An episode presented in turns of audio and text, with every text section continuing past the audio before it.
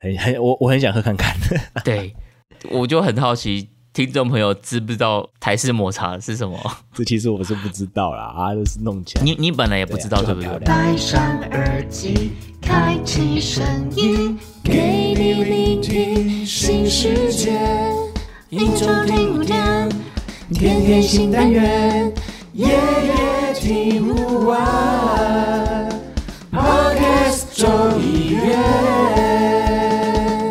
Hello，大家好，欢迎来到卡卡城咖啡吧，我是倪晨，我是木卡。我通常呢，在这种嗯卡卡城咖啡吧的最后一集，我都会说一句话，就是哎呀，不知不觉我们又来到了节目的尾声了，我们又做完一季了。以往我都会这样讲，但是今天我好像这个感觉没有很强烈。怎么说？没有很强烈的意思是？呃，我觉得之前好像都会有一种比较呃如释重负的感觉，okay. 就是哇，终于哇一件事情告一段落了，已经结束了，对，又已经结束了。我我觉得之前的收官的心情上会这个感觉会比较强烈，杀、okay. 青了这样子。OK，休息了耶。Yeah. 对，然后今天我好像我也不知道为什么，但我觉得我这个感觉好像没有很强烈，就有点觉得哎哦又结束了，就这样子，就是有点淡然这样子。啊，很像变成一种日常。合上了一本书，对对对对对对，做了这么，我们卡卡城咖啡应该算做了五季还六季这样子，那、哦、是不是已经有有点麻痹了？这样，我自己觉得。应该不是麻痹，我觉得我们换个角度说，就是一种日常，对 对，一种会比较习惯的，是是是是，就是觉得哎，有录音，哎，就是一直录下去，一直录下去，对。那我这边我其实我还蛮好奇的，就是如果是木卡老板你，因为我刚刚讲我的心情是这样子，那如果是木卡老板你你你会有类似的心情吗？还是你有怎么样的心路历程？就这五季做下来是吗？还是说就这一季这样子？呃，我觉得你要讲五季做下来也可以，那这一季的也可以，或者是有没有什么不同，你也可以跟我们分享。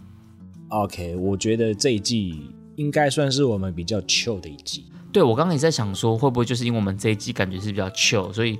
我的那个 如释重负的这个心情就没有那么的强烈我觉得跟这件事风格有关系。OK，可能应该是我们这一季的风格比较容易对谈的这种的录制的方式，或者是或者是对，就是比比较闲聊一点点，对对对，或者是比较听得进去，或者是对我们来说也是比较好发挥的一种状态。有没有比较听得进去？我其实不知道了，我我不确定我们这这一季的风格对。听众朋友来说，他们是觉得更喜欢，还是觉得更不喜欢？OK，我这边有个回馈，就是说我这边的确是有一些听众朋友是会 IG 聊一下的这样子。嗯、对，那对他们是说这一季听感是舒服的，节奏也是比较，就是没有那么压力。就是说，哎，刚讲什么啊？忘记了，哦、要很专心的听，对对对对，你知道吗？就是说有，有一个晃神，好像哎，但但刚发生什么事这样子？哎，就是。呃，以前我们可能会用那种知识输出的时候，有没有前方高能准备注意，有没有？对对对对对对，对，然后一个没有注意，然后就会就会狼鬼了这样子。对，然后他们是说，哎、欸，这一季这样，确实是。对对对，虽然说对话的内容比较水，你知道吗？但是他们呃，听众朋友还是有反映说，哎、欸，其实这样的节奏是可以呃有一些听得懂的，嗯嗯嗯，对，然后也有感觉的，嗯嗯嗯，对，就是说至少不会是。呃，可能可能长时间这样听下来，也会有一些听觉疲劳了。我觉得视觉疲劳也是嘛。Oh. 对，那这样子的一个整体的节奏上面来说，呃，有有几位好听众他是反映说，哎，这样的他们听起来蛮轻松的。对，对，听起来蛮轻松的。然后他就会说，如果真的要听一些比较专业的，就是回去找就好了。嗯嗯嗯，你懂我什么？因为我们前面有做一些堆叠是比较专业的嘛，或者说比较能量集中发送的那种的。对对。但其实我有想过一个问题，就是。嗯要回去找好像也没那么好找，比如说也是呢、嗯，哇，很多集了，对对对，因为我们有一些那个干货，就是是散落在各个单集里面的，就可能每是。每每一集里面会有一一一小趴是不一样的干货，所以好像你说要回去找，好像也也没那么好找，因为不同的干货散落在不同的单集。很像那个，很像那个那个伟大的航道。对不起啊，木板真的是个海贼迷了。啊，航海王可以可以，我相信一定很多海贼迷。对对对，像是伟大的航道这样，你可能要到某一个岛才会拿到那个小，属、那、于、个、那个岛的宝藏。对对对对对，你然后可能要回去听那一集这样。嗯，对啊，嗯，可能就会有这种状况了。那你刚刚聊到的是有点偏向。呃听众对于我们这一季的风格的回馈。那你自己的你自己的感想？我自己的感想吗？嗯，应该是说，我觉得，呃，当然有别以往了啊，就是说以前可能会花比较多时间在准备，那这一季就是准备起来是比较，我个人觉得比较没有那么累，所以啊啊，但是但是有些时候也准备的蛮急促的，因为就是你知道吗？我们可能都知道，所以我们这样的节目就会有点放纵自己。哦，你觉得好像有时候会比较松懈的来看待，但是临临时就有时候好像就会比较仓促一点点这样子。对对对，然后就哎、欸，今天要录了或者怎么样，然后来赶快准备一下。对，那那那这个事情其实其实就是我我我我觉得就是我自己的心的感想，就是可能就算是比较轻松的，我们还是要预备一下。我个人啊，嗯、我个人对我个人还是觉得说，嗯，还是严阵以待啊，因为毕竟。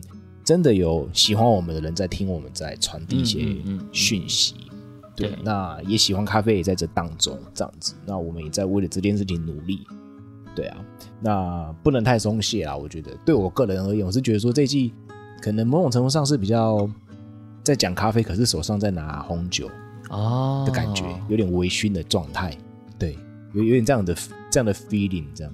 这样子的感觉对我来讲是有点微妙的。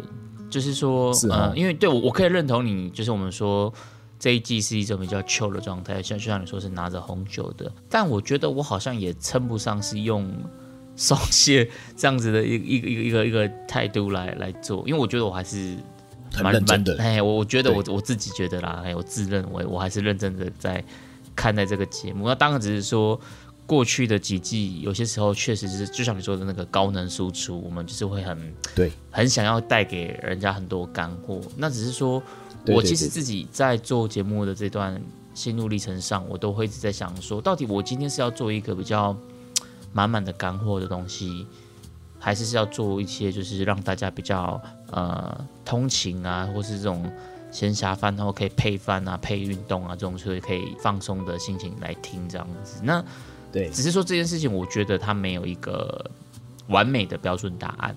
这一定是，一定是，嗯，所以，所以对我来讲，我会一直在犹豫在这个天平两端之间。嗯、那你说有没有找到一个平衡点？我觉得其实也没有所谓完美的平衡点，就有一点点好像这时候往那边靠一点点，这时候往那边靠一点点。嗯，但这是我个人站在创作者的角度来看待这件事情，我会这样子去思考。对，但我我我我不知道对听众朋友来讲，到底有没有一种很很明确的答案？是，应该说我们这一季把一个好球带拉宽了。嗯嗯嗯，对，就是哎，原本大家是啊，你现在想象咖啡就是我们在主持一个咖啡节目，可能都哇，可能全部的时间一个多小时都要讲咖啡，咖啡，咖啡，咖啡。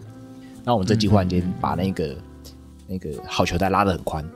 例如说中华职棒的，哎、欸，这样讲一下会惹怒到很多人哦。你想讲什么？中华职棒的 中华职棒的评审裁判，有时候他们的好球带也是变形虫的概念，嘿、啊，就是哎，有的比较宽，有的比较窄，有时候可能比较宽，有时候比较窄之类的哦。哎，或者是打篮球的时候有没有哦？上一个人误吹了，然后下一个补吹给你之类的，嗯嗯，的这样的一个概念啊，就是我们把那个呃范围拉宽了哈，手背范围拉宽了之类的。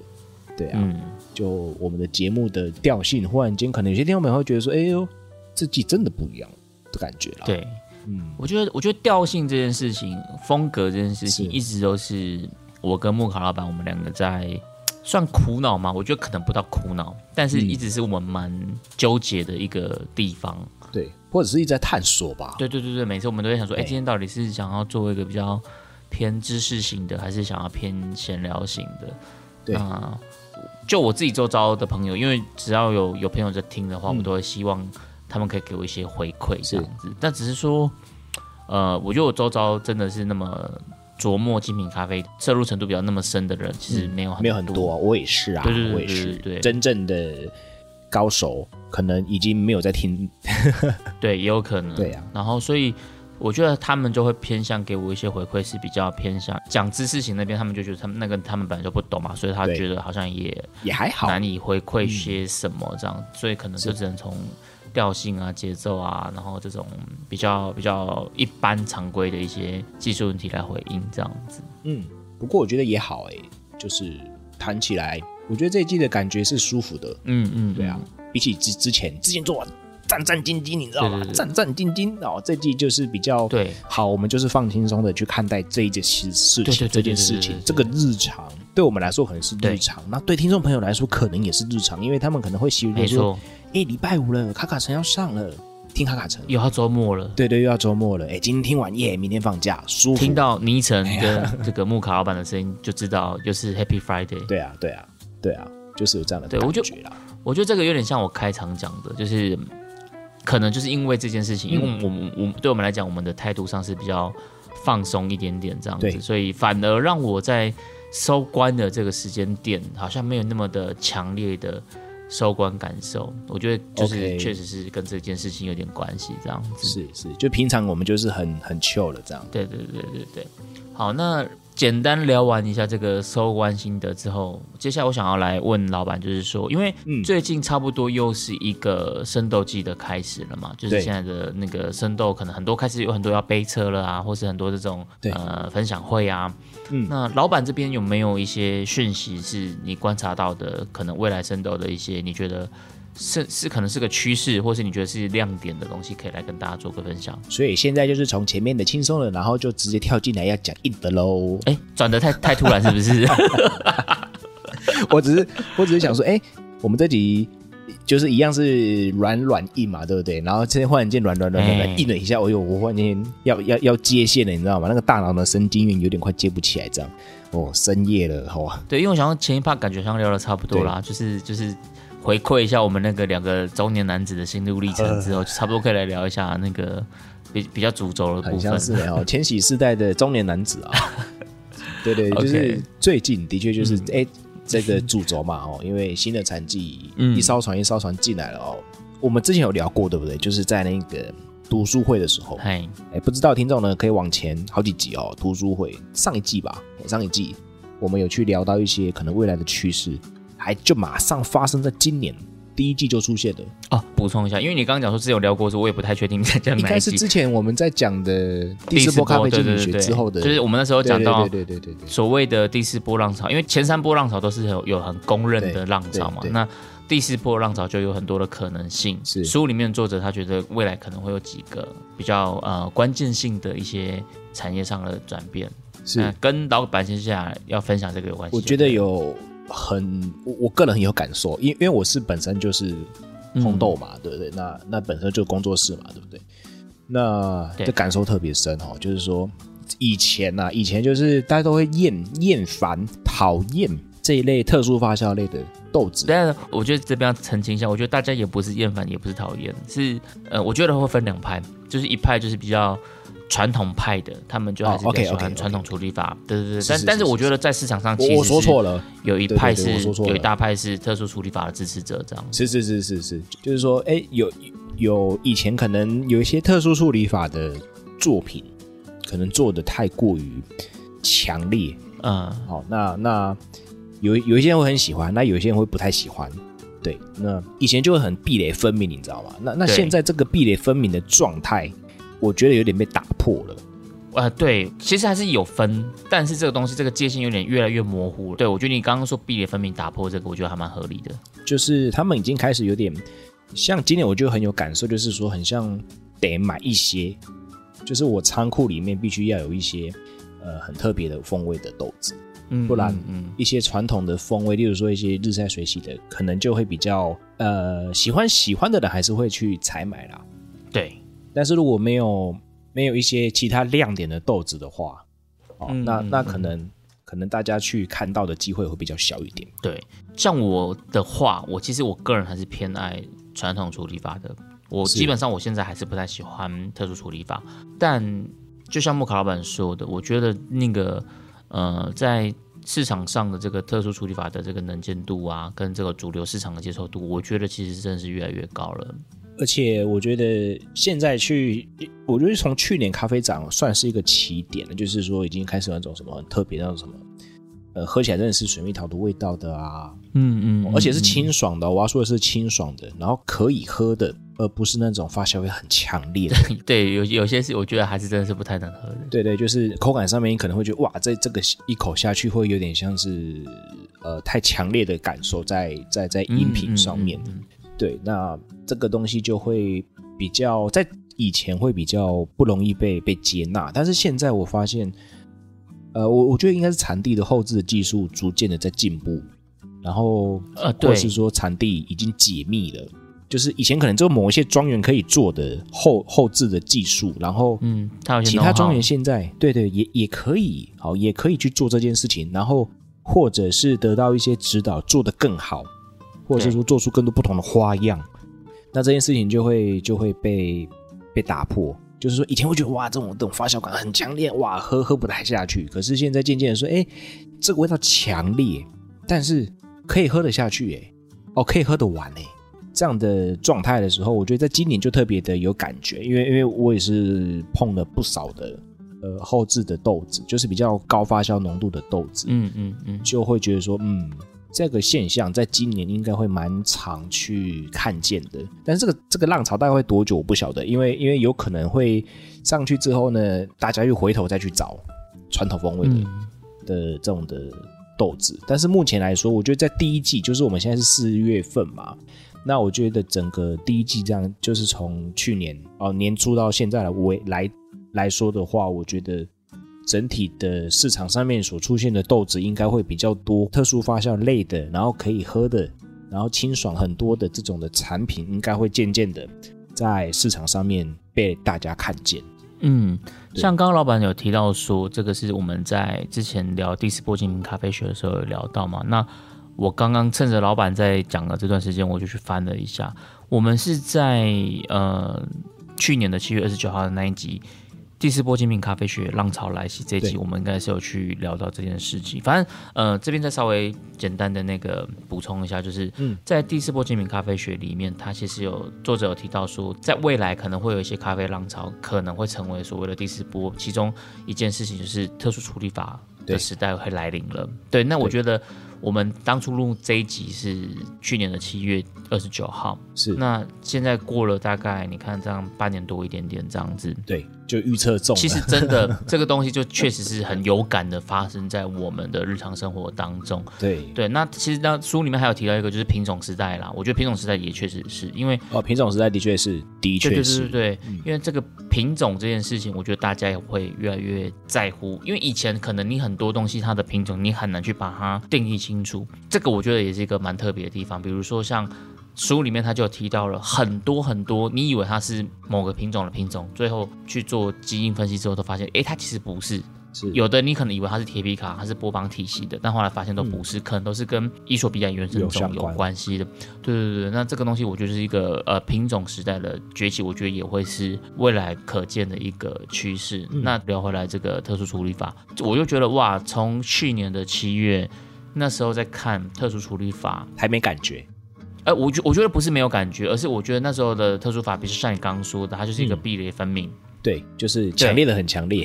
对对对，那但现在的这个特殊处理法，它其实用很多各种不同的面貌出现在我们的日常生活当中。你那时候在看咖啡豆，也许你可能嗯。呃会看到大概可能有三包是传统处理，一包特殊处理的。对。但现在你可能会看到是有三包传统处理，三包特殊处理这种感觉了，甚至是三包传统处理，四包特殊处理。哎哎，对对，我只能说对。对，这这件事这件事情就是真的是会很有感的，在我们的呃咖啡日常生活里面，我觉得就是可以感受到。而且我觉得其实农民们他们其实也很大胆的在做各种实验。是，你知道我我我听过有有什么那个处理法的吗？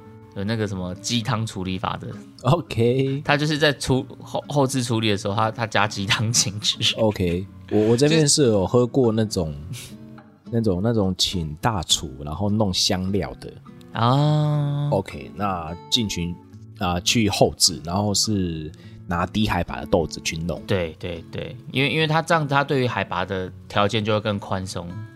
对，那做出来有味道啊，哦，有味道。对，热热的时候喝有味道啊。对，那很特别，我只能说哇，那那一锅真的是有点，那一只豆子真的是有点像卤肉汤，很特别哦。其实我有看过一个说法，虽然说这个说法个人我不太认同，但是我有看过一个说法，他们会觉得说，其实咖啡这个东西，你到后来你可以比的是大家调配的功夫。有点像是说哦，你你今天你是个花茶师，对，你怎么样配出一款就是大家喜欢的花茶，这个是也是你的功功夫啊。那他们可能也会觉得说，在咖啡也是啊。今天我如果我可以透过后置的手法做出一个最后它的呃市场接受度是很高的，那其实它就又开拓出了一个新的局面，这也是一个咖啡师的一个功力所在。也有类似这样的观点啊，所以他他们可能不是那么的。呃，像我们刚刚讲的品种是一种要求，海拔可能是一种要求，但也有可能今天有人是去选择走不同的路，透过处理法来让这个强度是达到一定的这个高度。是，这次其实蛮呃，我我觉得这会一定会发展出来的。我觉得这个在未来可期的，嗯、就是说，我觉得在这二零二三年可能就会有一些红豆师。其实我看有，我曾经看过一本书了，那本书是二零一。九年我买的，嗯，你看，二零一九年、二零二零、二一、二二三，四年前的，那里面就有一些前辈，他们就说未来可能就是调配的未来，拼配的未来，对，拼配的未来。但是那时候并没有调提到说怎么调，对，怎么调整，对。那目前来说后后这种后置技术要越完整的时候，我觉得有可能也会变成未来市场上可能也会有一些不同的，例如说像。呃，我这样我就直接联想到像英国就很厉害的那种，没有花茶的调配。嗯。对啊，对啊，对啊，对啊。哦、所以有人有人是持这样子的观点，就是哎，花茶都可以，就是今天用用各种拼配去出一个成品出来。那咖啡其实也有同样的可能性这样子。但我觉得，呃，我我刚刚说我这个观点我没有完全认同，原因是因为我觉得就是这些算是另外一个范畴，就是我觉得它可以当成是一个新的可以去开拓的领域。对，但是它没有办法完全取代掉原本的这种就是精品咖啡的旧有的这些领域，这样子。是啦，我我觉得精品咖啡它本身就是追求一种比较单一溯源的状态嘛，嗯、就是说，就连 COE 的一些竞标豆，我们去喝，呃，他们的状态也是不会太过于不自然的这种的风味啊，他们是后置哦，嗯嗯、然后但是他们的风味是不会有那种呃不太自然的那种的。比较比较华丽的这样的风味感受，这样子，嗯嗯、对，就是他们也还是会喝得出来，就是哎、欸，你不会去讨厌，然后也不会去太不会做的太过头，这样子，对啊，这是卓越杯的一些竞标品的时候，我们因为那竞标品真的超贵哦，对，嗯、之前有买过一次，真的是买了一下，然后就 贵到贵到裤子破洞这样。我我想到一个比较好的说法了，就是在这个餐饮的这个文化里面，它可能会有很多不同的。要素有些他们可能会比较着重在食材，OK，那有些可能会侧重在刀工，OK，那有些人他可能会侧重在他们的独门酱料，OK，对，那你你不能说谁对谁错，就是每个人可能都有他们各有山头，都有他们独到的地方这样子，但是彼此之间应该还是会有形成一个自然而然的市场的价格的一个区间，我我觉得可能会比较像这样的举例可能会比较贴切一点点这样子。是，可能就会有米其林一星、二星、三星的等级的切开吧，这样的感受这样子。那他们的他们的评饮的这个权重啊，评分的权重啊，嗯、可能就会有会有一些些受到这些的影响，这样子。只能说现在咖啡创意可以被实现的可能性越来越多了。我觉得像那个什么，之前 Sophia 她不是去喝那个东泉辣椒咖啡吧？啊、我也觉得这个很屌啊。我觉得啊，那我就跟他说喝皮蛋啊，喝皮蛋咖啡。你是真的有喝吗？没有，我看到，呃，我不知道它是后置还是怎么样，反正我不晓得。那就是有贴一个说东泉辣酱咖啡拿铁算什么？对对对，今天就来挑战皮蛋拿铁。那我看到我不行哎，我不行，对对，这类的东西我无法接受。我觉得站在精品咖啡角度来看，我个人其实也不能接受。但你如果说站在创意料理的角度来讲，我觉得是蛮有创意的啦。就是是啊是啊，我真的打死我也不会想到东泉辣椒可以加到咖啡里面。哇，我我也是没办法想象哦。啊，这当然就是，如果这种的一点点的冲突感是可以的话，我觉得，或许有人喜欢呐、对啊，或许有人喜欢这样，因为对餐饮这种东西，它有他的好球，但但是我觉得也有一些特立独行的群众会喜欢，有时候就是会有这种就是出其不意的火花出现这样子，对啊，所以我觉得这种东西就是。如果有了出现的，那不妨也尝试看看啦，对啊，对。建立一下喝感嘛，对，喝哎喝的感受是怎么样这样子，对，我会觉得说那个东西就是正常的正常的出现，那时代会接待它，那会留下来就留下来，不会留下来，自然就会慢慢的落幕这样子。对啊，像在你的那个咖啡群组里面，我就有看到你的这个咖啡版友，他提到他就是拿老板的咖啡豆去做台式抹茶哦，你你有印象吗？有，我还问他感觉怎么样？哎、欸，我我觉得我觉得这个超屌哎、欸，老实说，而且那个照片看起来还蛮好喝的。对啊，我看起来就因为因为他是拿我的意思都去去煮，然后就觉得哦哦。而且他有拉花，对不对？我记得他是有拉花，拉花。我看起来就觉得说哇，很不错。我我很想喝看看。对，那我就很好奇，听众朋友知不知道台式抹茶是什么？这其实我是不知道啦啊！你你本来也不知道对不对？我本来我第一次听到这个说法，但我觉得很酷。这个这个创意来源，我就觉得很棒，我很喜欢。我不知道好不好喝了，但就视觉上跟创意上，我都觉得很棒。这样子，对啊，就很漂亮。所谓的台式抹茶，就是香菜粉，对。香菜粉，后来我才知道，嗯，香菜粉 在木卡老板的那个群组里面，有人拿他的意式豆去做了一杯拿铁，然后还有拉花，然后上面加了香菜粉，对对对，看起来真的就像是一杯抹茶拿铁。老实说，对对对，看起来差有其次。对对对对对对对啊，喝起来怎么样？我真的不知道，我蛮好奇的。像这个，我就会蛮想喝看看。他他是有说，他是有说喝起来有点香菜味啊。啊，香菜粉一定会有香菜味啊。我只是想要知道说，哎、啊啊，他这样是不是可以？蹦出新滋味，这个这这个其实我蛮好奇的，这有点像蛮想喝看看的。吃那个那个头头岛藤有没有？它上面有香菜，然后就香香。我我喜欢吃的香菜是偏生的香菜，OK，就是那种有的会用在佐料里面，然后是那种生香菜，然后配酱料这种，那个我觉得还蛮好吃的。哎，但我不知道这个这个香菜粉把它加到咖啡里面会变成怎么样。我其我其实我真的蛮好奇的，就是。这边提供提供一个这个灵感给听众朋友们，如果你有这个家里有意式机的，或是你也可以有在做意式咖啡的，你可以来试试看看，用香菜粉来做一下台式的抹茶拿铁，然后跟我们讲一下风味怎么样。我真的很好奇，留言给我们，留言给我对对对，我真的这个我真的很，这个我真的会我会想喝看看。那你要先买意式机，不要我不要买意式机，我我可能可以去买杯拿铁自己加这样子，自己加香菜粉。对对对对对，我买香菜粉就好，我不要买意式机，好像比较便宜一点。对，可是看起来真的蛮漂亮的。是是，我们哎、呃，我们可以把它放到 IG，应该可以吧？哎、欸，可能要问一下，你你你帮我问一下，你帮我问一下。对对，给他问一下。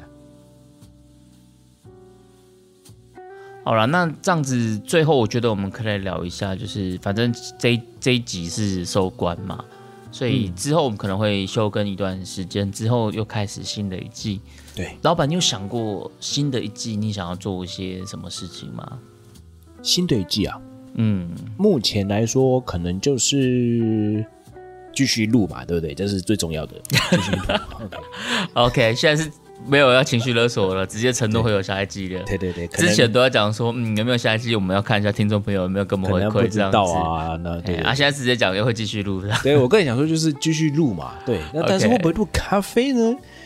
哦，故意还要留一个悬念，你懂为什么？我只有说继续录哦，但是我有没有说会不会换主题这件事情？可能下一季我们开始专攻香菜。对。香菜的品种嘛，香菜放到怎么样的汤？一一百道香菜食谱这样子。对对对对对，我们今天就是来谈哦，吃后的感觉，这样就是线上教大家煮饭。究竟香菜粉还可以应用在什么料理上面？对对对，然后我我的想法就是继续继续在礼拜五陪伴大家。OK，那那你想要用什么样的方式来做？如果如果是以咖啡主题的话，我觉得可能会还是以。我我个人还是比较喜欢这一季的调性啊，但是但是可能穿插一点，可能有一些再简单一点的，可能一些生活经验的嗯感觉，嗯，然后可以跟咖啡饮品有一些连结。哦，那其实有点像是我不晓得听 众朋友有没有曾经去听过我最一开始一开始一开始哦，应该是 Pocket 众议院的第一季，然后那我们那种补给干嘛点嘛嘛，就是哎有个有有一个主题，然后跟自己切身相关的，嗯，然后可能。可以用一杯咖啡来形容，那也蛮像我们第一季在做的事情。那只是说这一次会有比较比较比较强烈的主题感。哦，你会想要做，比如说咖啡配一点点心灵鸡汤，或者是咖啡配一点点 maybe, maybe, 或者是或者是最近我读了一本，或者是我读了读读了一本书，然后可能有些主题想跟大家分享之类，嗯、有点像是这样的概念啦。就那本书它不是在讲咖啡，对，对，对，对，但你你觉得它可能会跟咖啡产生一些些。连接这样，对对对，或因为因为咖啡有很多种风味嘛，那、嗯、那我觉得对我来说，呃，柑橘性的柑橘系的呃这种豆子，它可能对我来说就是一种比较开心啊、愉悦的的的风情。然后如果莓果系的呢，可能对我来说。就要看它的莓果的调性是强弱是高还是低这样子。那如果是比较低的、比较低沉的这种的，那可能就会代表另外一种心情。嗯嗯嗯，这样子，对对，就是有点像是以心情，然后回应风味，OK，然后跟跟呃我最近遇到的事情，然后我觉得这样的三角关系，然后我觉得再带一点咖啡的主题进来，用这样的方式，听起来感觉有点偏。有点像心心灵层面的这种感觉，对对对，有点心灵层面的东西这样子，对啊，因为想要跟他分享一些心情上啊，然后或者是自己的看见啊，嗯、这样的、嗯嗯、这样的这样的角度啦，然后搭配一些，哎，那如果是这样的角度，我觉得如果今天来选择一杯咖啡，我可能就会推荐一些什么这样的产地，就是今天我们要来当咖啡圈的吴淡如跟吴若权，这样就对了，哎，maybe maybe，对对对，没有错。是，OK。其实你刚才讲的时候，我想到一个画面，就是那个 Mr. Bartender 嘛。我想，我相信应该还蛮多人都知道的。OK，那这听起来概念上有点像是，哎，我们现在做一个 Mr. Barista 这种感觉，哎，有点类似，有点类似。对，但老实讲，我觉得这个企划难度很高了，因为我觉得 Mr. Bartender 他们的这个企划做得很好，就是一一杯酒，但是它背后去引发出这种很发人省思的故事，我觉得这个这个企划的功力很厉害，我个人觉得很棒。可能就是自己要在生活中有很多的觉察吧，或者是说很多的感触。嗯、然后那个感触在当下如果没有记录下来，它很可能就会过了，嗯、就流失掉了。对，就流失掉了，这样子就变成说平常就一直在做功课、做功课、做功课这样子。哎，这个这个听起来气化难度很高哎，就是对。但是我我我，但是就是我讲讲嘛，对，讲讲。OK，对啊，或许可能实现个一级，然后我就心里就满足了，你知道吗？满足个小小心灵，这样。还是有没有这方面常才的听众朋友想要来加入一下卡卡城咖啡吧，来帮我们做一下这个企划，帮我们写个脚本。对对对，但是目前是自工哦，可能是自工的角色这样，因为我们现在都还是自工。我我自己其实会偏向一个角度，就是因为我我上一集在聊开店梦想这件事情，我有讲到嘛，就是我很想要去。推广跟普及精品咖啡文化，对。然后像我自己周遭的朋友，我都会邀请他们来听 Parker 众议院，然后听卡拉城咖啡吧。嗯。那听完之后，他们都会给我一些回馈。可像我刚刚讲的嘛，他们可能都不是那么的熟悉精品咖啡，是。所以有时候我觉得他们对他们讲会有点吃力，或者有点点痛苦。OK。所以。下一季我自己会有一个想法，就是说，哎，嗯，如果今天我可以做一季，然后这一季就是针对这种，就是他可能不是很懂精品咖啡，可是可以帮助他们入门的这样的一个系列，呃，也许是做呃四个单集、六个单集，甚至十二个单集也也可以，嗯，是可以让他慢慢的一步一步的去进入精品咖啡这个领域的，我就有一点想要去做这样子的尝试。因为像我现在，比如说举例来讲，哦，朋友说，哎，你在做 podcast，那你做的节目是什么？那我可能跟他讲说，哎，我们做的是精品咖啡，然后节目名称是 Parker 众议院里面的卡卡城咖啡吧。对，他如果问我说要推荐他听哪一集，我其实不知道从何推荐起。假设他不是那么熟悉精品咖啡的话。他如果今天他熟悉精品咖啡的话，我觉得我可以推很多，我觉得我我自己蛮喜欢的单季。但他如果不是那么熟悉精品咖啡的时候，我会有点哎、欸，那我不知道他从哪一集听起，可能他会比较好入手。我会有一个这样子的问号。是，所以我就在想说，哎、欸，那如果今天我们就是一季，我直接来做一个全部就是一个很入门的精品咖啡普及的主题，那带着大家一集一集的慢慢去认识精品咖啡。不用到很深入，嗯、也不用到很专业，但就是带着一个嗯，好像去探索一个新的领域这样的心情，我就会想要往这样子一个主题去做发想。这是这是我个人的，我个人的想象。是这样，很像是把前面的五季浓缩成一季的概念。嗯，我觉得有点像，又有点不像。对，或者是说我我因因因因为这，因为我们真的录过很多高能输出的，但也录过很多很 chill 的，然后也录过很多入门的，对对。但是但是其实就是，其实就像我们刚刚讲的嘛，就是说可能都在某一季的某一集，某一季的就是很散落散落在各个单集。对对对对。那、嗯、我们现在就是把那些东西提取出来，对。哦，那经过前面几季的，然后去无存菁。对对，经过前面几季的这样的去芜存菁，然后默契培养，对对对对，风流倜傥，哎，风流倜傥，风流倜傥什么概念？硬要讲个四个字的，硬要插进来这样子。对对对对对对对对对对对，我只是浑然天成，哎，浑然天成哦，哎，帅气大方，OK，嗯，对对对，然后把这些东西呢，是是是是，好了好了好了，太多了，莫名其妙。然后，然后把这些东西呢，把它做成呃十二级的咖啡精华包，对对对对，精华包了，懒人包这样子。你讲到一个点，就是这些东西一来，我们之前也许有讲过，但我们好像没有把它呃哦，有点像是我今天把它建立一个播放清单的概念。那这个播放清单就是专专门 for 这个主题这样子。那另外一方面就是是呃。呃，比如说像我一开始我在做卡城咖啡吧的时候，虽然说我接触精品咖啡，但是我觉得那时候的我跟现在的我的程度也不太一样。那还有刚刚布卡老板提到的，哎，我们这样做了几季下来，我们磨合的默契，嗯，那我们重新去把它消化整理完之后，我觉得那个其实是一个会完全不一样的，不是说哦，今天你再回去听我们的一到五季。对，因为坦白讲，我觉得没有人会回去从头听到尾啊。其实实在是太多了，应该可能追不完哦。哎，我自己也做不太到，老实说。对对对，所以我就会有点想要做这种，就是一个哎，怎么讲，新手包的概念。OK，就是自动导读。对，听完这一集就可以了。今天朋友问我的话，我就可以跟他说：“哎，你可以从第几集开始听，那里面可能会有一些帮助你去更认识精品咖啡的一些主题。”嗯，这是我的一个想法啦。是。